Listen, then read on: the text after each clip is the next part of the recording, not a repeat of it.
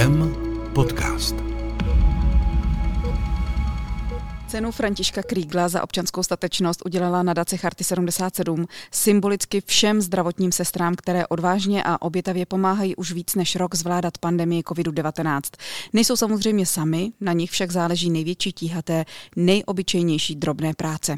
Bez jejich skromného hrdinství by byl náš boj proti pandemii mnohem těžší i další a proto si zaslouží naši úctu i dík. Cenu symbolicky převzala prezidentka České asociace sester paní doktorka Martina Šochmanová. Začíná Začíná podcast IKEM, moje jméno je Markéta Šenkýřová a dnešní půlhodinku věnujeme právě sestrám. Dobrý den, Martino. Dobrý den. Martino, co ocenění pro sestry znamená? Je pro ně vůbec v dnešní době ještě důležité? Já si myslím, že je pro ně nesmírně důležité, možná právě v této době, eh, kdy se potýkají s, s tou jednak personálním nedostatkem svých kolegyň a kolegů, ale především s pandemí, která je již rok provází, tak bych řekla, že to, že právě dostali takovéto ocenění, že si jejich laická odborná veřejnost opravdu všímá, že si všichni uvědomují, jak významná jejich práce je, má určitě mnohem větší důležitost než v, do, v dobách jiných. Jak vůbec změnila doba covidová práci zdravotních sester? Eh, nemyslím si, že by úplně změnila výkon jejich povolání. Změnila možná jejich přístup k té práci, eh, protože celá řada sester se musela potýkat s tím, že nastoupili ráno na své oddělení a během dopoledne se stali covidovou jednotkou a pracovali úplně v jiných podmínkách. Ale poskytování ošetřovatelské péče se úplně měnit nemůže. Eh, to zůstává stále stejné, akorát spousta sester, které pracují třeba v ambulantních provozech nebo na standardních lůžkách, museli najednou začít začít takzvaně jipovou péči a to je samozřejmě pro ně velmi náročné. Může ji dělat každý, každá sestra? Jipová péče je asi nejnáročnější nebo zcela jistě nejnáročnější z poskytování ošetřovatelské péče, takže každá sestra není připravená okamžitě tuto péči poskytnout.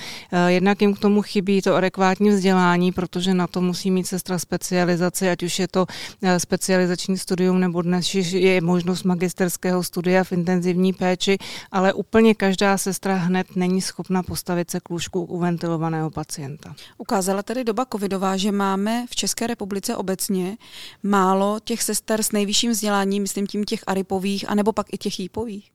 Ona to ta doba neukázala, my to víme, my si samozřejmě uvědomujeme, že v tom nedostatku sester nás nejvíc trápí právě tento segment té intenzivní péče. Je to tak i v IKEMu?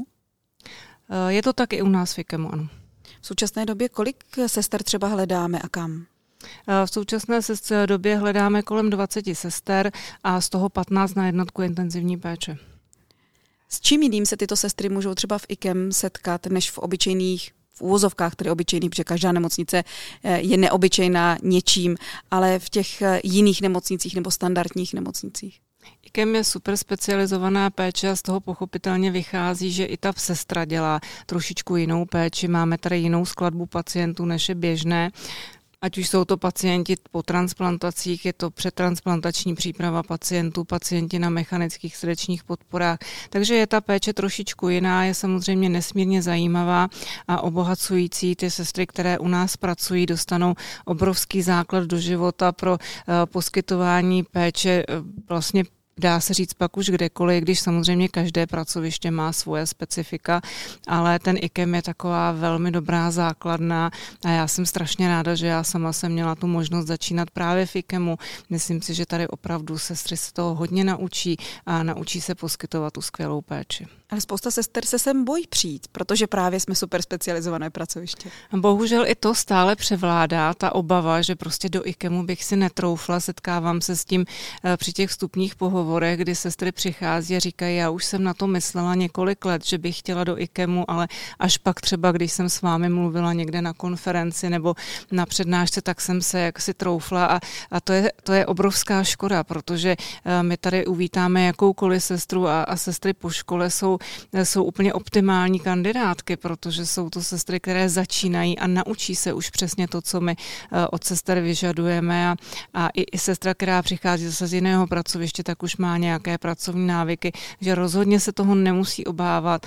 Eh, my se tady, myslím si, dobře o ty nově začínající kolegyně a kolegy staráme, tak opravdu jako obava není na místě a proto bych ráda uvítala i kolegy jak z jiných oborů, tak samozřejmě studentky po škole.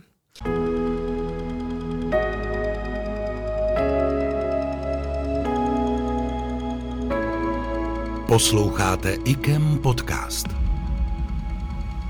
Pojďme teď od IKEMu zase zpátky na tu celorepublikovou úroveň a dobu covidu. Změnily se třeba nějak kompetence sester, protože dlouhodobě se mluví o zvyšování kompetencí sester. Eh, změnily se právě touto dobou nebo urychlili se, uh, urychlilo se navýšení těch kompetencí právě u sester, u lůžka nebo i, i třeba v ambulancích? A přesně naopak, vzhledem k tomu, že byla ta doba covidová, tak jsme uh, trošičku ustali v té, v té činnosti, kdy jsme se snažili připravovat navyšování kompetencí, takže v době covidové k ničemu takovému nedošlo. Došlo akorát ke změně zákona stran studentů medicíny, kdy jsme studentům medicíny po zkoušce z ošetřovatelství po určitém absolvování semestru dali kompetence praktických sester, říkám praktických, nikoli všeobecných, aby nám mohli nebo aby těm kolektivům mohli pomoci, protože ty studenti opravdu v té covidové době byli velmi cenými spolupracovníky, tak proto jsme chtěli trošičku upravit to jejich postavení v tom systému. Využívali to? Využívali to. Určitě. Myslím si, že řada pracovišť eh, se, by se bez studentů neobešla, ať už se jednalo o té, tu pomoc při té základní ošetřovatelské péči, a nebo ať už se jednalo při uh, pomoci při těch výtěrech, při, při testování a tak dále, nebo dnes i už i očkování, ale eh, znovu se vracíme k tomu, že ti studenti nám pomohou v základní ošetřovatelské péči, ale nepomohou nám v té specializované péči. Když se podíváme na sestry jako takové. Je to profese nebo je to poslání? Já to poslání nemám moc ráda, protože a celá řada kolegyň to nemá moc ráda, protože poslání by se vlastně mělo dělat bezplatně a, a tak jako bez nároku na jakoukoliv odměnu a tak to určitě není. Ale uh, byť to nemám ráda, tak si myslím, že je to i poslání a uh, člověk, který přichází do zdravotnictví, konkrétně dělat práci sestry, tak v sobě musí mít něco trošičku jinak, uh, musí chtít tu práci dělat a je to prostě přesně to poslání, protože bez toho to dělat nejde. Proto já vždycky kolegyním a kolegům říkám, važte si toho, že máte ten dar, že můžete být sestrou, protože je to nádherná práce a ne každý zvládne dělat. Kdo je tedy takovým klasickým nebo typickým kandidátem nebo kandidátkou?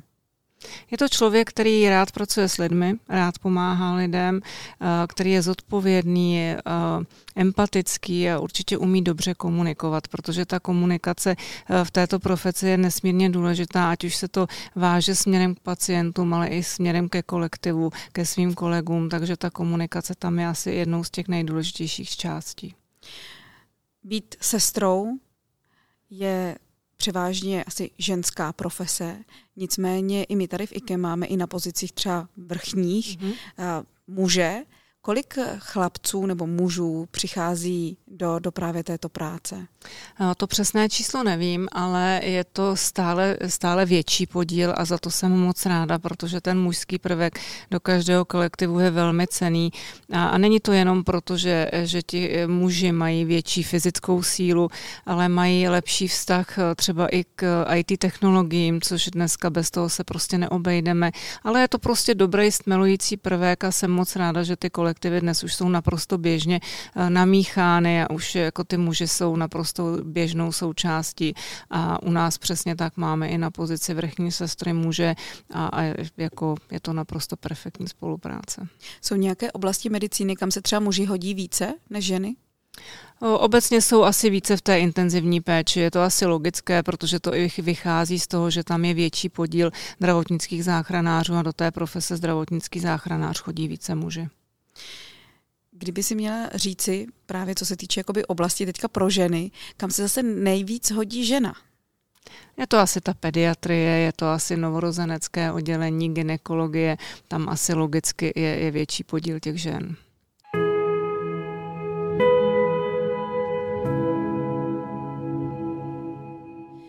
Co se týče škol, my máme v Česku několik úrovní středních zdravotních škol. Můžou sestry, které dokončí tuto střední zdravotní školu, dneska už přijít třeba i k nám do IKEMu nebo do jakékoliv nemocnice a začít pracovat, anebo vyžadujete právě vysokoškolské vzdělání? A mohou přijít do jakékoliv nemocnice i k nám do IKEMu, ale jsou to uh, kolegyně na pozici praktická sestra, tudíž jsou to kolegyně, které mohou pracovat samostatně bez odborného dohledu, ale pouze v rámci uh, té těch kompetencí pro praktickou sestru. Takže je to základní ošetřovatelská péče. Eh, jsou to velmi cené kolegyně do všech kolektivů. Jsou samozřejmě pracoviště, kde je využijeme více a někde zase méně. Je pravda, že u nás v IKEMu na těch super specializovaných pracovištích tak podíl eh, praktických sester je logicky menší. Ale pak jsou pracoviště, kde si zase myslím, že vůbec není třeba sestry specialistky, anebo ani všeobecné sestry, že praktická sestra naprosto stačí. Umožňují nemocnice, nejenom IKEM, ale i třeba ostatní nemocnice, eh, studovat při práci? A nebo je lepší, aby sestra, která míří třeba k nějaké specializaci, postupovala v tom vzdělání dál hned po střední škole? Pokud se jedná o specializaci, tak ta se většinou dělá až při zaměstnání. A určitě každé pracoviště je to v jeho zájmu, aby tyto sestry měly v kolektivu, takže určitě jako doporučuje a podporuje specializační vzdělání. Jak už jsem v úvodu mluvila o tom, že dneska mohou sestry studovat magisterské, magisterské studium, po jejíž absolutoriu vlastně už mají tu specializaci, tak tu dělají většinou hned po návaznosti na to bakalářské studium. Kdybychom na závěr měli říci, co IKEM dokáže sestrám nabídnout, nejenom těm tedy praktickým, byť těch asi hledáme méně, nebo i těm vysoce specializovaným. Co jim dokáže nabídnout, nebo čím bychom je nalákali, aby třeba přišli třeba jenom na naše webové stránky a podívali se, jestli by se práce pro ně u nás nehodila, nebo jim se nelíbila. My jim nabízíme super specializovanou péči, nabízíme jim velmi pěkné prostředí já si myslím, že třeba naše prostředí operačních sálů eh, je velmi hezké.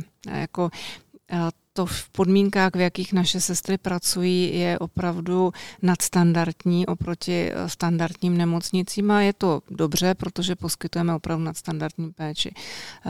Takže máme tady spoustu benefitů, které si myslím, že naše sestry oceňují. Tím, že nemáme tak kritický nedostatek sester, tak eh, nejsou až tak eh, jako přetěžovány, nemají tolik přesčasových hodin, protože nám nechybí tolik sester. Ale samozřejmě přivítáme jakoukoliv kolegyni nebo nového kolegu a myslím, že opravdu IKEM má co nabídnout. Tak my doufáme, že nejenom třeba díky tomuto podcastu se nám podaří k nám do IKEMu někoho nechci říct nalákat, ale možná přivítat spíše, protože my máme dveře otevřené každé sestře, která by se chtěla učit a chtěla by pracovat v zajímavém prostředí. Dnešním hostem podcastu IKEM byla nejenom prezidentka asociace sester, ale také náměstkyně pro ošetřovatelství IKEMu, paní doktorka Martina Šochmanová. Díky moc, že jste přišla a zase Já moc děkuji za pozvání. Zase se někdy uslyšíme. Děkuji moc, těším se na slyšenou.